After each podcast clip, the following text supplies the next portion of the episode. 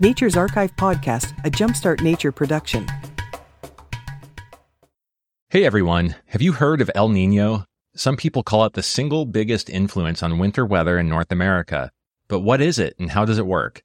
Well, that's the topic for today. And in order to properly get into El Nino, we need to talk about ocean temperatures and weather more generally, just a little bit. Today's guest is, well, me. So I'm not an expert on these topics, but I know the basics and enough to be dangerous. But more importantly, I do have an expert climatologist interview coming up soon. So I think this episode is going to serve as a great primer of sorts for that interview that will probably be out towards the end of the year.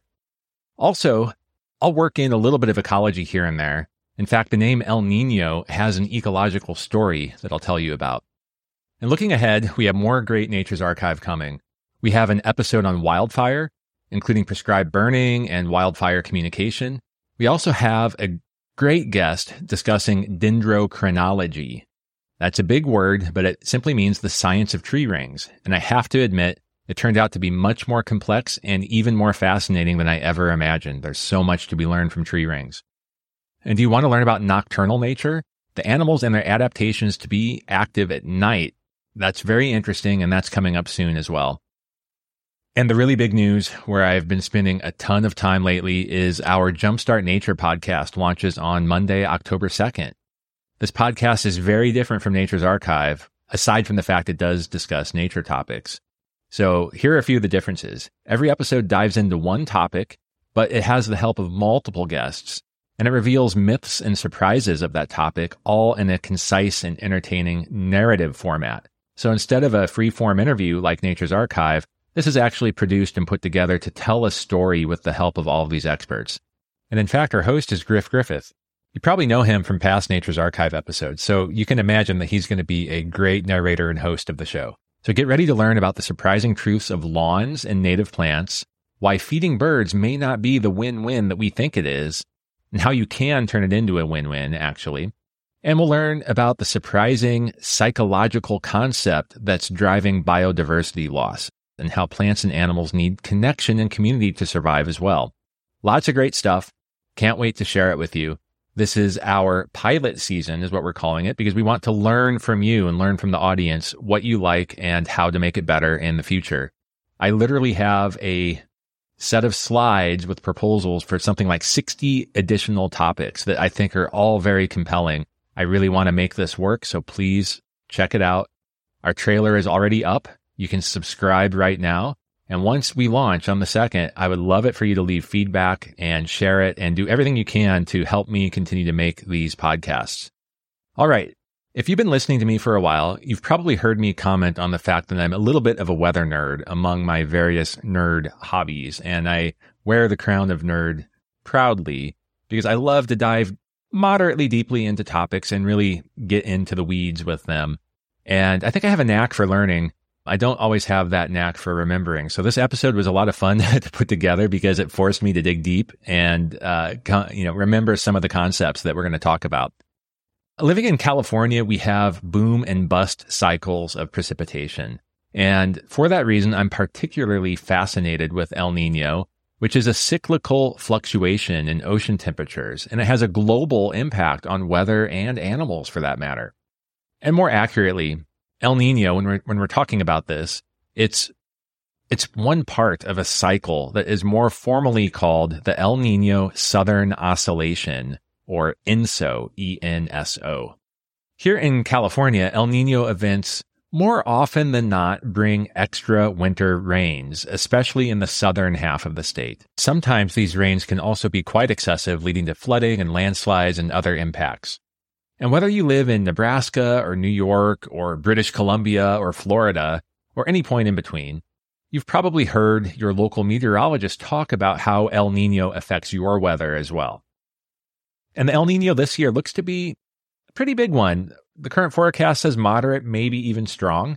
So I think this is a great time to explain exactly what this means because the impacts of El Nino are right around the corner. I think to really get into ENSO, though, I'm going to start calling it ENSO. Maybe I'll flip back and forth between El Nino and ENSO. Um, it's important to first understand why and how oceans play such a critical role in weather. And I cannot stress that enough. Oceans disproportionate impact to global climatology. First, did you know that water is actually denser than air? Well, you probably did, even if you haven't thought about that fact recently. I'm sure you know this at least intuitively, because after all, if water was less dense than air, it wouldn't collect in depressions on land and form lakes and ponds and oceans. That's a form of liquid water being more dense. Some of you might be saying, but wait, water vapor is actually less dense than air. And that's actually true as well. And this is one of the amazing facts about water I, I was actually really tempted to do a rapid fire. Like this is why water is such an amazing thing and all of the remarkable properties that it has, but I'll spare you from that. Uh, but water vapor is the gas form of water. It's less dense, which is why when it evaporates, it actually rises into the air. Anyway, back to liquid water, which is roughly, by the way, 800 times denser than the air near the surface of the earth. I say roughly because things like salinity and temperature and some other factors can minorly affect that density. So remember 800 times denser than air. That's much more dense.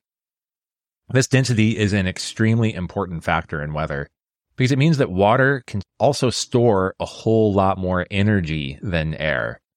So the denser the material, generally the more energy it can store. And we'll, we'll talk a bit more about that. And it takes much more energy in turn to change the temperature of water than it does to change the temperature of air.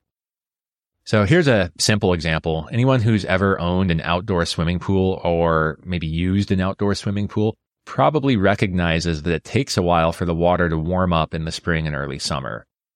And it might retain its warmth even when the air is cooler at night or like in the late summer when the weather is starting to cool down, but that pool may stay warm just a little bit longer.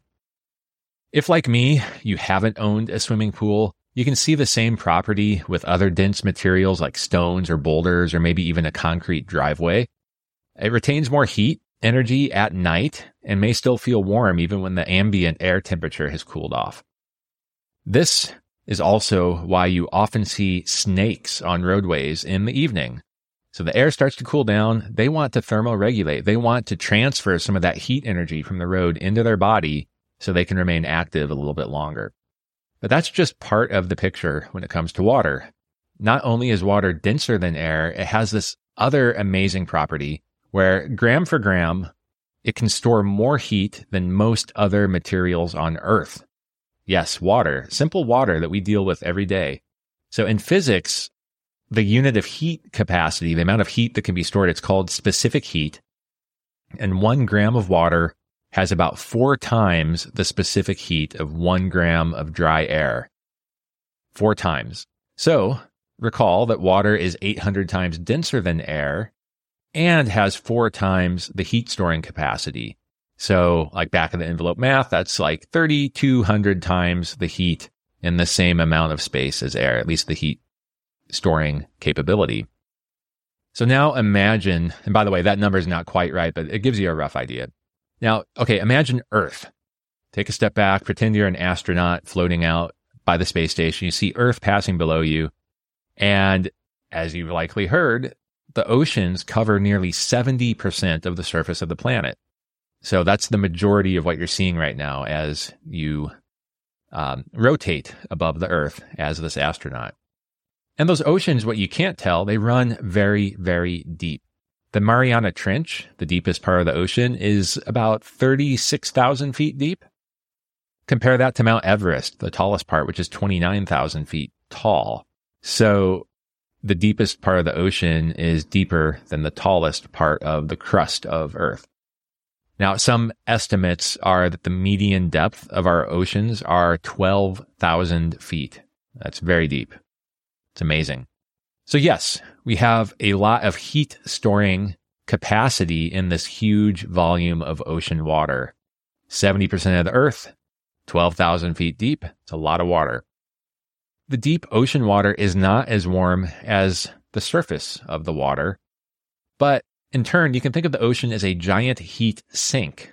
So they have this capacity to store so much heat on an ever increasing basis. It can just keep absorbing and absorbing and absorbing. So this is kind of an abstract concept. We haven't really talked about how all this heat really affects the weather. So I'm going to start with a real simple example that many people living on the West Coast have probably experienced. So where I live, I'm in San Jose, California. I'm about 25 miles from the Pacific Ocean. And the Pacific Ocean, just for your bearings, it's west of me. And here in the Northern Hemisphere, in the mid latitudes of the Northern Hemisphere, most of our weather comes from the west. So it is coming over the Pacific Ocean towards me.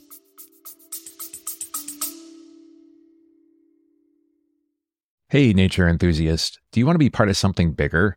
Well, we're building a movement at Jumpstart Nature, and we've just added some new volunteers to help with our podcast and website. But this means our costs are going up too. I need to purchase software licenses to give them access to the production tools we use. For example, one media editing license costs $21 a month. And this is where you come in. Please consider supporting our mission by contributing to Jumpstart Nature through our Patreon or direct contributions, or even purchasing some logo merch. Check out all these options at jumpstartnature.com/donate, also linked in the show notes. Not ready to make a financial contribution? Then please share this episode with 3 friends. Sharing what we do is actually one of the very best ways you can help us. Thank you all for your continued support. So it turns out that there are huge ocean currents that shuttle water at continental or even oceanic scales. Imagine the, the size of an ocean, and there are currents that are flowing and channeling water throughout the whole perimeter or length of the, that ocean. Along the west coast of the US, there's the California Current, which carries water from the cold North Pacific down through California along the coast uh, and kind of all the way down to the Mexican coast. It at times departs from the coast, and you'll see a little, as a result, some warmer temperatures, say San Diego or, or those areas once in a while. Um, there are some subcurrents, I'll say, but in general, you have the California current taking this cold North Pacific water along the California coast. Since this water originates from far up north, as I, as I said like three times now, it's cold. So the way that people generally measure water temperature is at the surface. They're called sea surface temperatures, often abbreviated SSTs. And the sea surface temperatures near San Francisco, which is just a few miles north of me, uh, but I think a lot of people have a rough idea as to where that is. Usually those temperatures range from the low 50s to the low 60s Fahrenheit. Even all the way down in San Diego, temperatures usually only range between the high 50s to high 60s. But like I just said, there have been more and more uh, departures from that in San Diego, where 70s are starting to become a summer normal in San Diego. But we'll, we'll you know, for reference, we'll remember high 50s to high 60s is what has historically been normal. Compare this to Savannah, Georgia, which is about the same latitude as San Diego, but all the way over on the Atlantic coast, the east coast of the United States. There's a different current system there that brings water up from the south. So their winter sea surface temperatures are actually kind of similar to San Diego in the upper 50s to low 60s, slightly warmer, not much. Uh, but they balloon into the low to mid 80s in the summer. So that's a solid 10 to 15 degrees, maybe even more warmer in the summer. And it's partly because, as I said, those coastal currents, it's a different system bringing water up from the south. So back to my point. Here in San Jose, our weather comes from over those relatively cool ocean waters, as we just established. They're in the 50s or 60s. Now, this means that in the summer, warm summer air that's traveling over the ocean, it travels over those cool waters and it actually gets cooled. So these systems are coupled. Air and oceans, while they're different mediums, they touch, they interact. There's winds, there's waves, there's things going on there.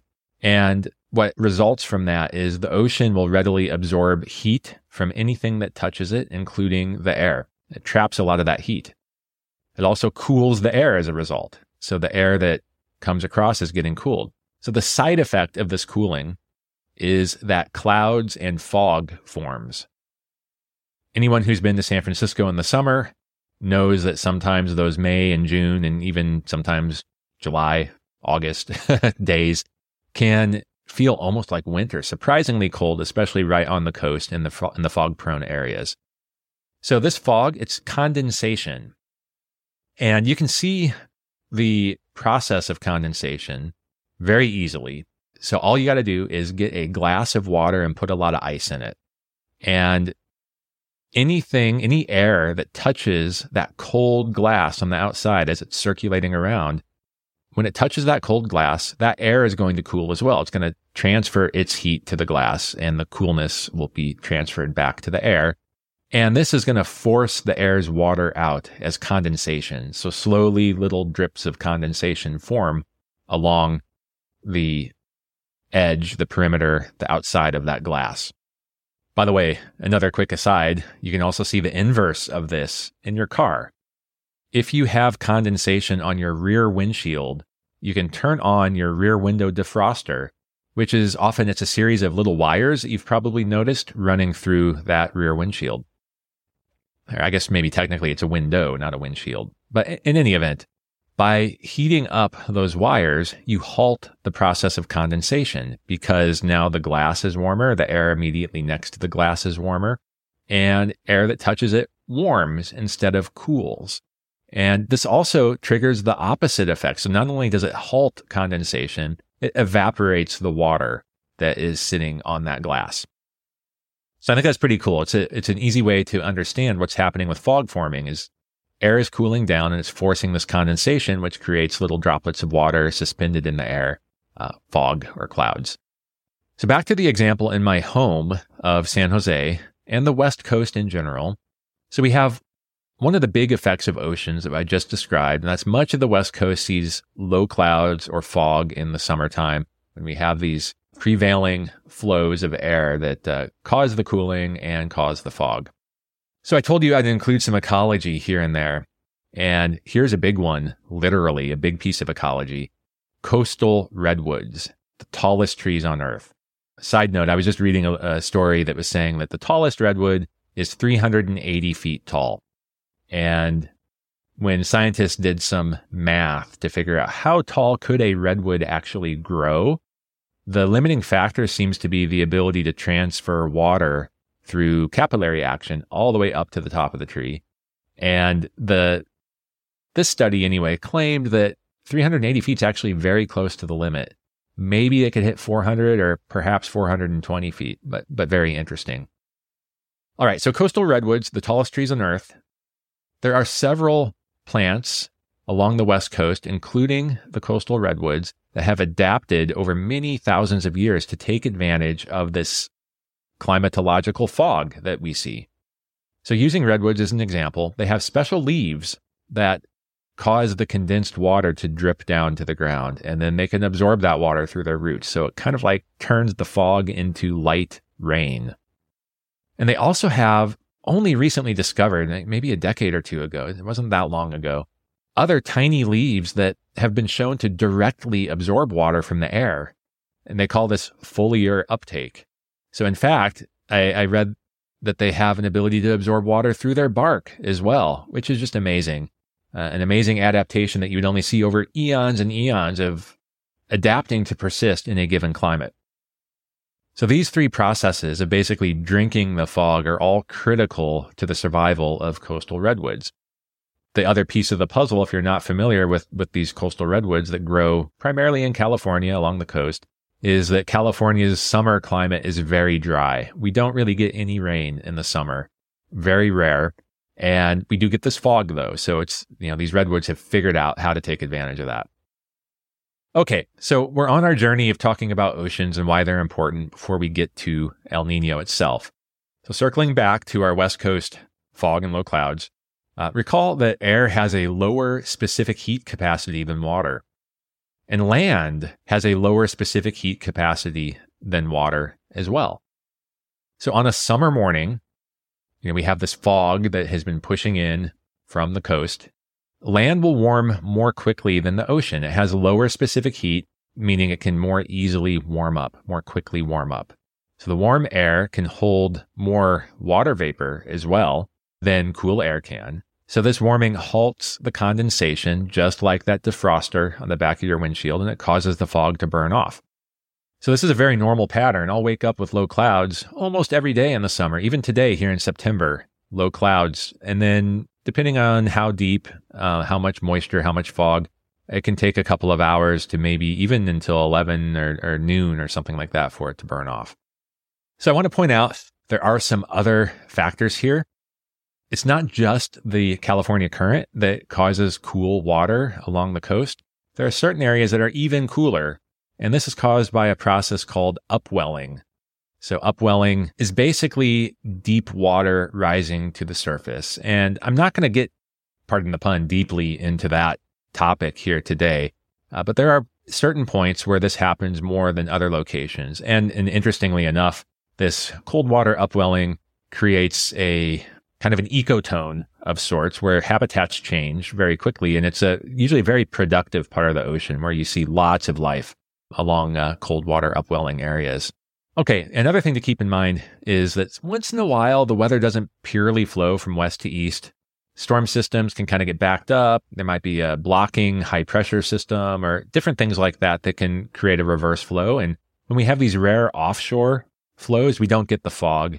And in fact, in California, where it, where it may not rain for months in the summer, these offshore events can be uh, very problematic from a fire weather standpoint uh, because it's pushing all this humidity away. It's allowing things to warm up more quickly, and it is a drying type of wind, so humidities can get to be exceptionally low.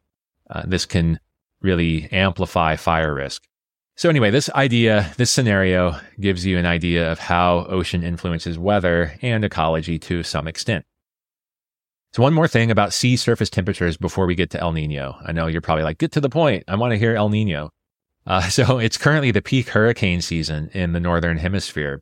I think this is a great example of a case where people have heard about ocean temperatures affecting weather that's worth elaborating on a little bit, just so you have this, this background.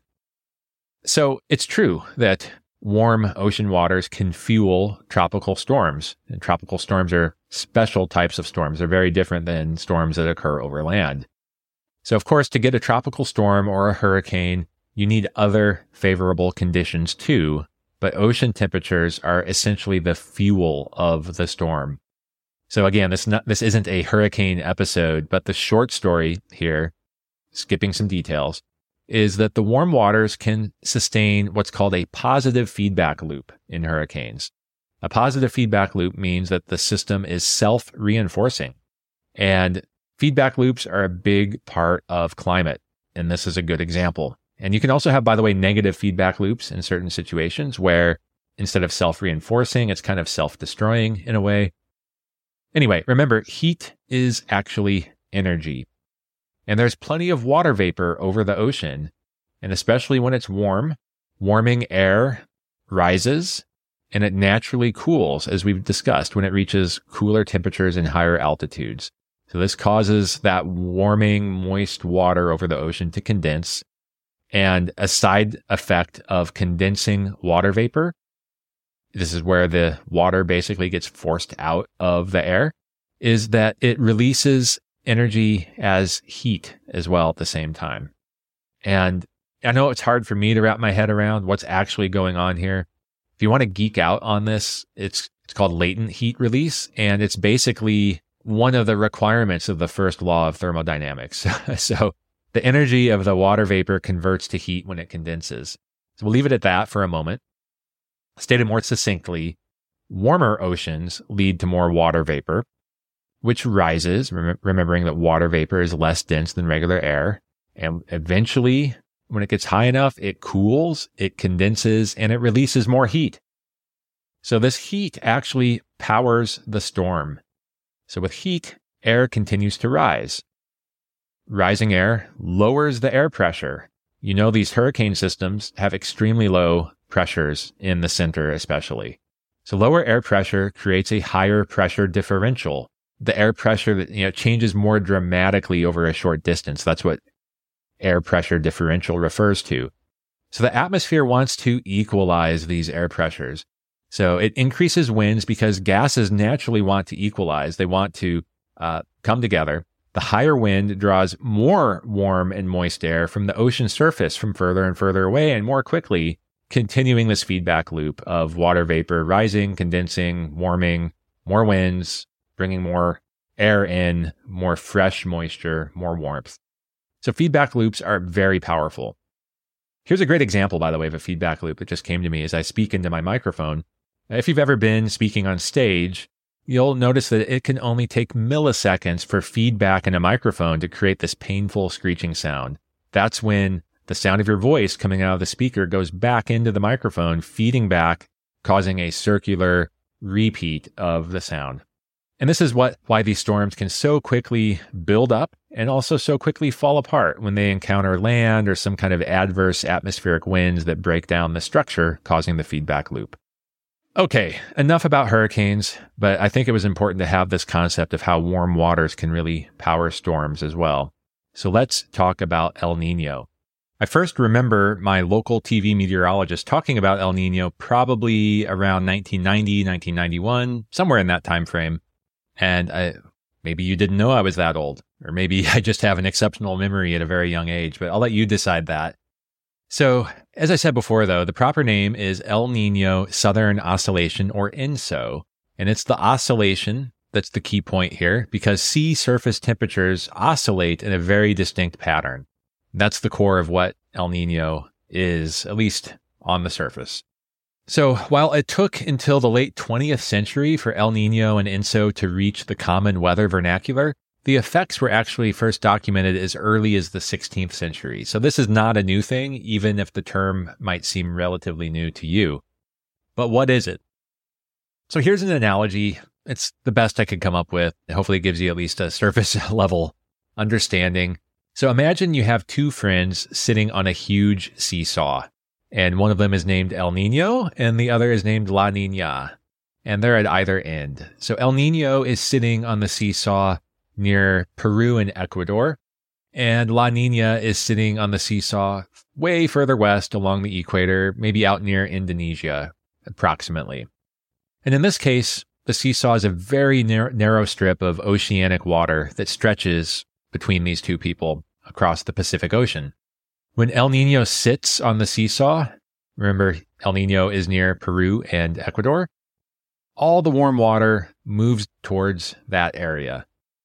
And when La Nina sits on the seesaw, way out near Indonesia, the warm water moves west and the cool water replaces the warm water back where El Nino is.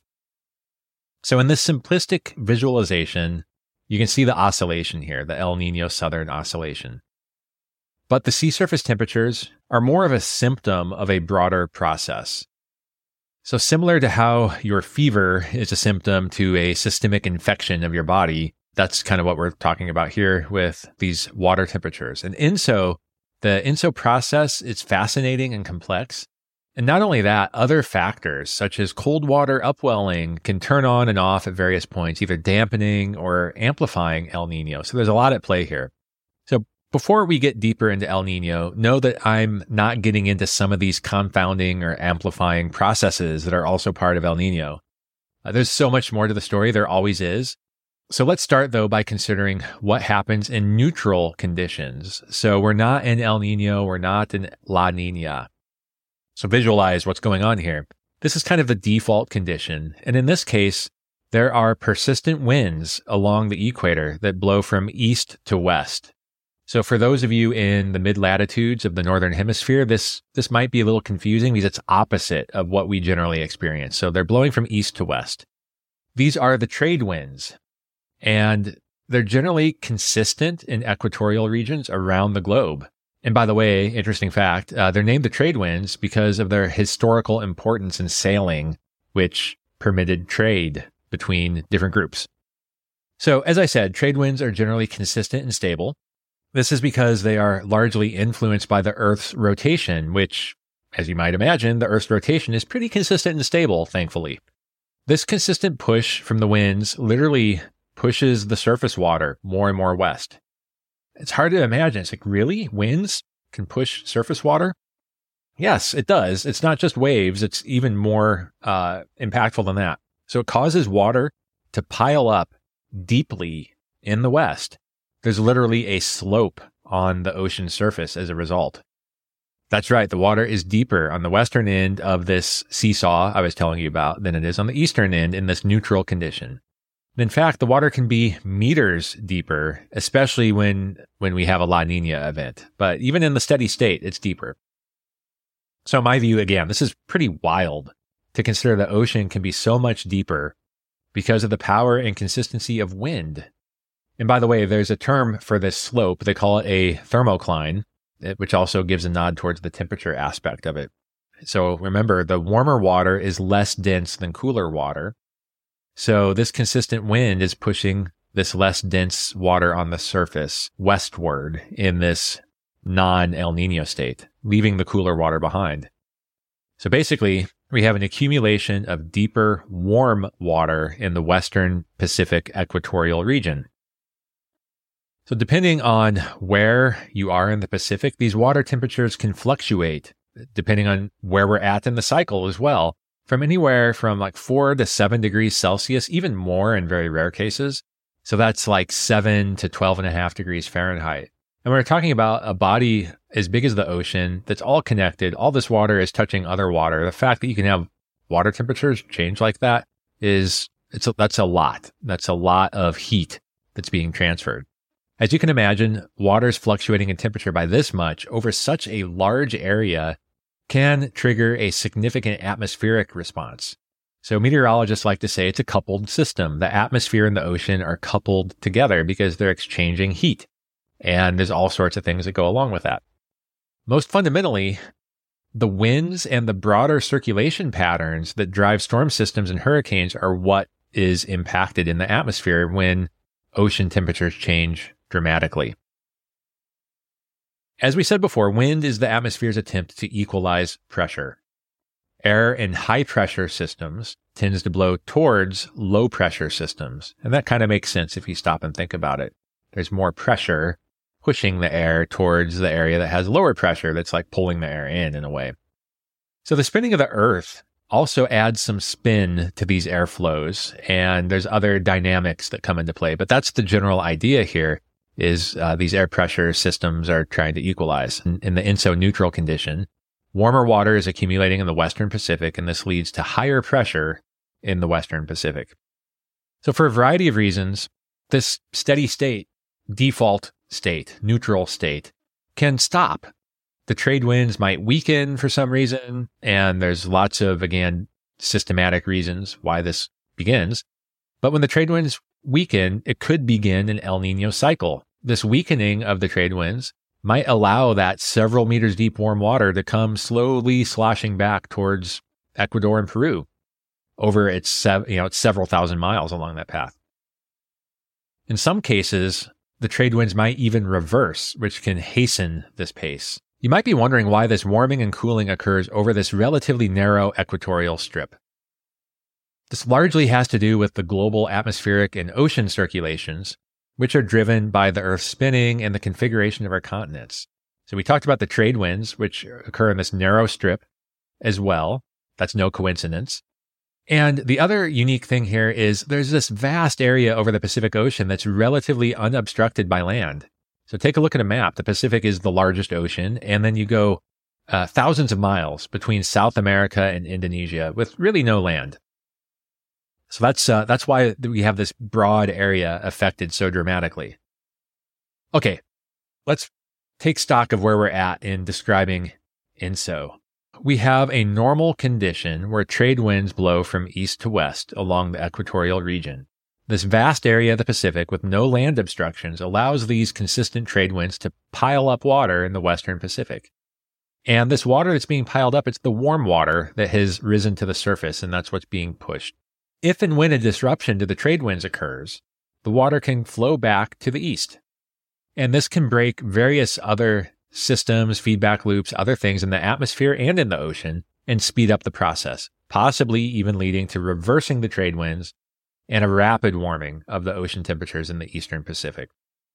Sometimes, remember I talked about cold water upwelling earlier. That's a thing down here too. And sometimes the cold water upwelling in the eastern Pacific also stops. And that's a whole other discussion as to why and how that happens. I won't get into that now, but as you can imagine, if cold water is no longer moving to the surface and warm water is being pushed back in, uh, that can lead to a warmer condition than you might otherwise have. Because the ocean and the atmosphere are coupled, constantly exchanging heat, a warming ocean means a warming atmosphere, and vice versa. So, depending on where we are in the cycle, you might see warming or cooling of the ocean anywhere along this huge equatorial stretch. Remember the seesaw analogy from before. Now, there are a whole bunch of other things that can happen at the same time that can either amplify or reduce this water movement and warming and cooling process. We talked about the cold water uh, upwelling a second ago. There are these things that you can look up that I'm not going to get into today called Kelvin waves, Rossby waves.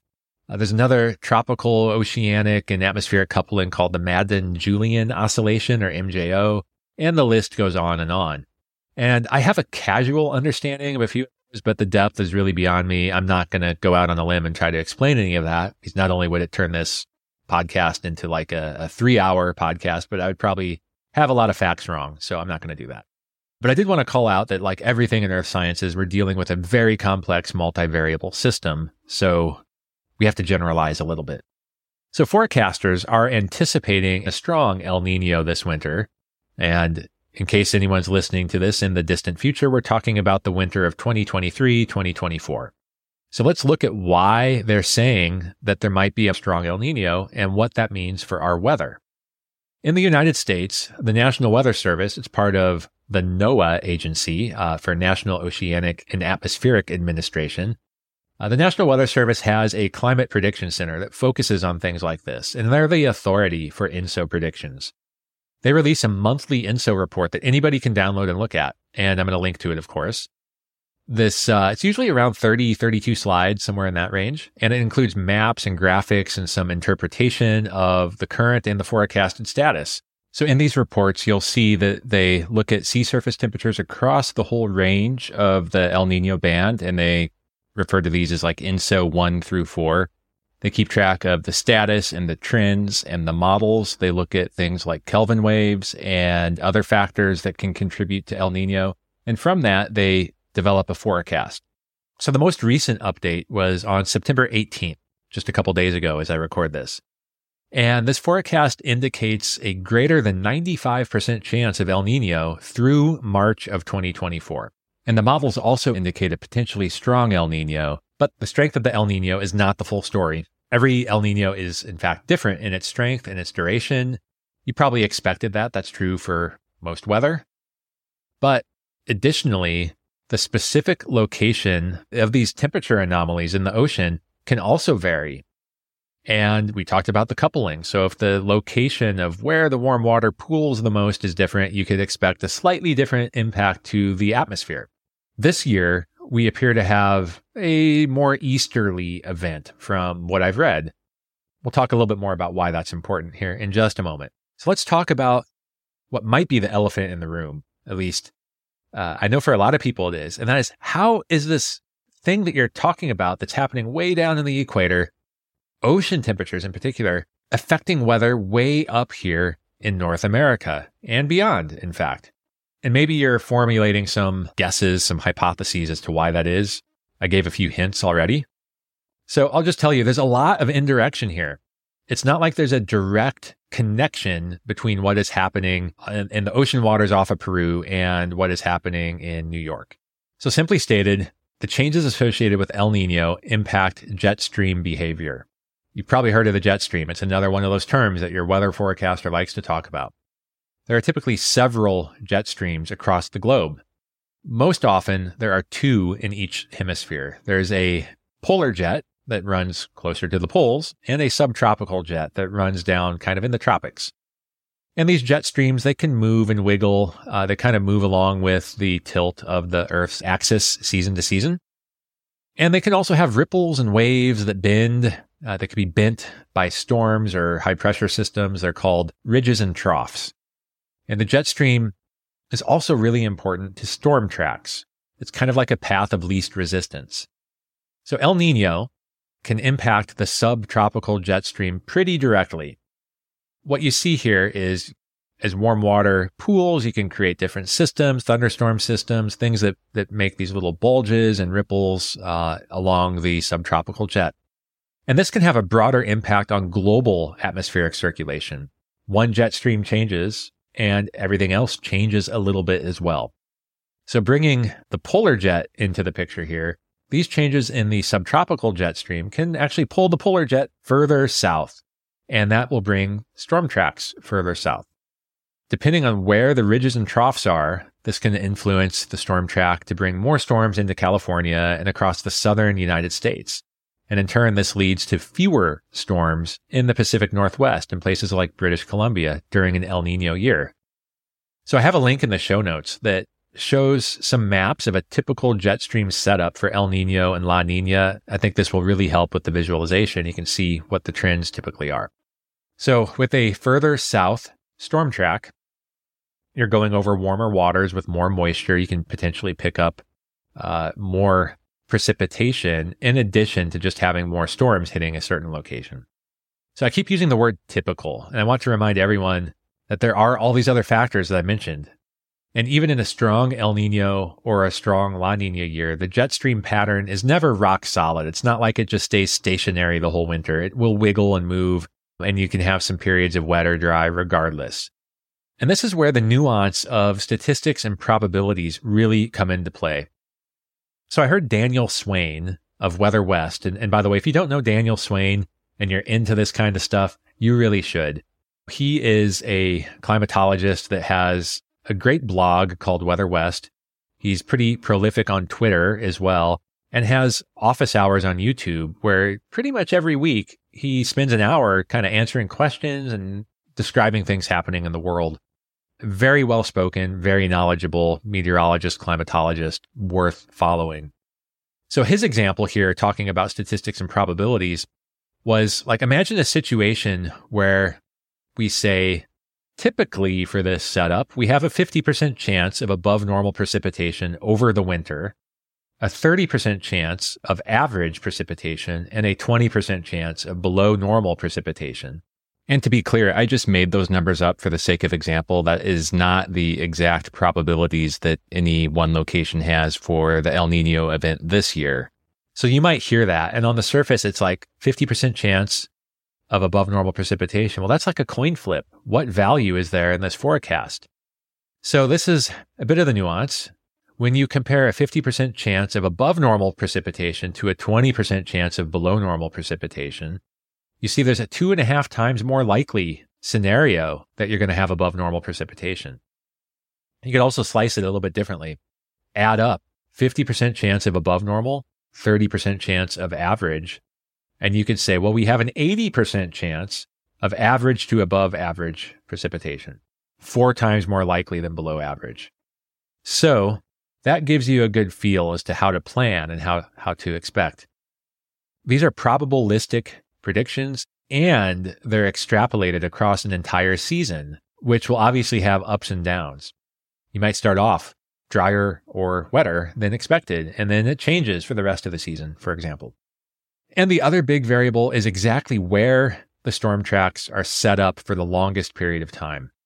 So some El Ninos tend to focus a little bit further south, such as Southern California, for where a lot of storm systems will make landfall and others may focus more in the central or northern California. Time will tell. It's hard to say exactly what's going to happen here this year. One of the other unknowns that's kind of unique to this year and unique to some more recent years is that global oceans are warmer than normal kind of almost everywhere.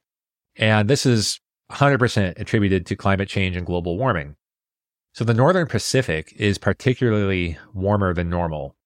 And again, this is not related to El Nino. This is just another factor. It's not clear exactly how this will impact El Nino because again, there's a coupling. So this warmer North Pacific water combined with an El Nino has not been observed before in this exact configuration. Maybe it will kind of offset the El Nino, but it's also possible that this extra warmth over what would be the winter storm track could allow for more precipitation and stronger storms. It's more energy, it's more water vapor. And speaking of Daniel Swain, this is what he's leaning towards at the moment based on his YouTube office hours that I alluded to before. So he's suggesting that there'll probably be a noticeable El Nino event that affects more southerly locations because of this eastern uh, location of the El Nino in general. And there may be some stronger storms than usual because of this extra warmth in the northern Pacific Ocean. The other thing that he pointed out is that it often takes until late January, excuse me, late December or January for the effects of El Nino to fully kick in in the northern hemisphere. And I can remember the big El Nino in uh, what was it, 1998. And that was definitely the case. Everyone was like, where is it? But when it kicked in, it kicked in hard and it caused a lot of rain, a lot of landslides, a lot of flooding. Okay, back to ecology for a moment. So if this El Nino impact pans out, as just described, it may mean that areas in Canada that have been ravaged by wildfire this year may actually see a dry winter. The storm track is going to get pushed further south. These wildfires have been occurring at a scale that's just really, frankly, hard to imagine in the boreal forests up there. And some, most, are in very remote and very rugged areas. So believe it or not, there's actually concern. Some people think that some of these fires may actually persist over the winter. They may not be extinguished. And a bit of this is because even though it may get cold up there, they may get some snow, the really carbon rich peat areas, which can accumulate very deeply um, in some of these systems, can smolder and burn and actually underground retain their heat and smoldering. So without enough rain, that will continue and they can reemerge in the springtime or summertime when the conditions are right. It's pretty crazy to think about. And of course, ocean temperatures are the primary habitat driver of the oceans themselves. So along the equator, marine life is going to dramatically change as the water temperatures change. In fact, one of the most famous early descriptions of El Nino comes from, at least as the legend says, Peruvian fishermen. They referred to the phenomenon as El Nino, which in Spanish means the child or the boy. What they noticed was disrupted fishing patterns with the arrival of this warmer than normal water that often occurred right around Christmas time. Thus, El Nino in reference to the birth of Christ. So here in North America, what can we expect? Well, I just mentioned Southern California, maybe Central California, has a higher probability than not of seeing more rain than usual this year, and those storms may be a little bit amped up from the warmer North Pacific waters. And this storm track will typically also proceed along the southern part of the United States, like Texas and into Florida, which may see some wetter, snowier, cooler weather as a result. And then as you head north into the northern plains and the upper Midwest, it will probably be drier and perhaps even slightly warmer than normal. At least that's what the typical trends show probabilistically. In the areas that do see excessive rain, of course, this will lead to higher stream flows, possibly flooding in some spots, and these are important ecological processes, even if they are destructive at times. Other areas might see warmer and drier conditions. Again, part of the ebbs and flows in weather that translate into some ecological winners and losers, at least in the short term. Okay, so that about wraps it up. I hope you enjoyed the solo episode. I know that I enjoyed writing it. In fact, you know, let me know if you did enjoy it because I can consider doing some other topics in the future. I don't have tons of these topics where I can just sit down and write out an outline for an episode and speak to it kind of freeform like this. But uh, there are a few, and you know, maybe I can do more. And as I mentioned, I included a lot of great links in the show notes that include visuals of ocean currents, jet streams, Rossby waves, and more. And I also linked to Daniel Swain's website and his YouTube channel. Definitely worth looking at. I always learn so much from him. Thank you so much for sticking with me through this episode. I truly hope you enjoyed it. And if you did, please share it. It really means a lot to me. I appreciate all of you. Thank you. Thanks for sticking through the entire episode. If you made it this far, I hope that it means that you enjoyed it. If so, please spread the word and share this episode with three friends or groups that you think would enjoy it too. As for today's episode, let me know did I miss anything? Was there a topic I should have covered? Let me know at podcast at jumpstartnature.com or DM me on any of my social accounts. I'll do my best to answer your questions. You can find me at Nature's Archive, one word, on Instagram, Facebook, and Twitter. I also share photography, nature stories, and much more on those accounts, so you can follow just to stay in touch, too. And despite being called crazy by numerous friends and colleagues, last year I left my tech career behind to start Jumpstart Nature, which Nature's Archive is now part of. For the sake of myself, my family, and the planet, I need to make this work. So please also consider becoming a patron at patreon.com slash jumpstartnature. I offer some exclusive content and perks, and you can start donations as low as $4 a month. Lastly, please also check out our latest creation. It's the Jumpstart Nature podcast. We just completed our pilot season, where each episode reveals an unseen, surprising, or misunderstood nature topic with the help of experts and our host, Griff Griffith. It's entertaining and inspiring, and even reached number three on the Apple Nature podcast charts. There's much more on our roadmap, but we need your support, so check out jumpstartnature.com for more details. Thank you.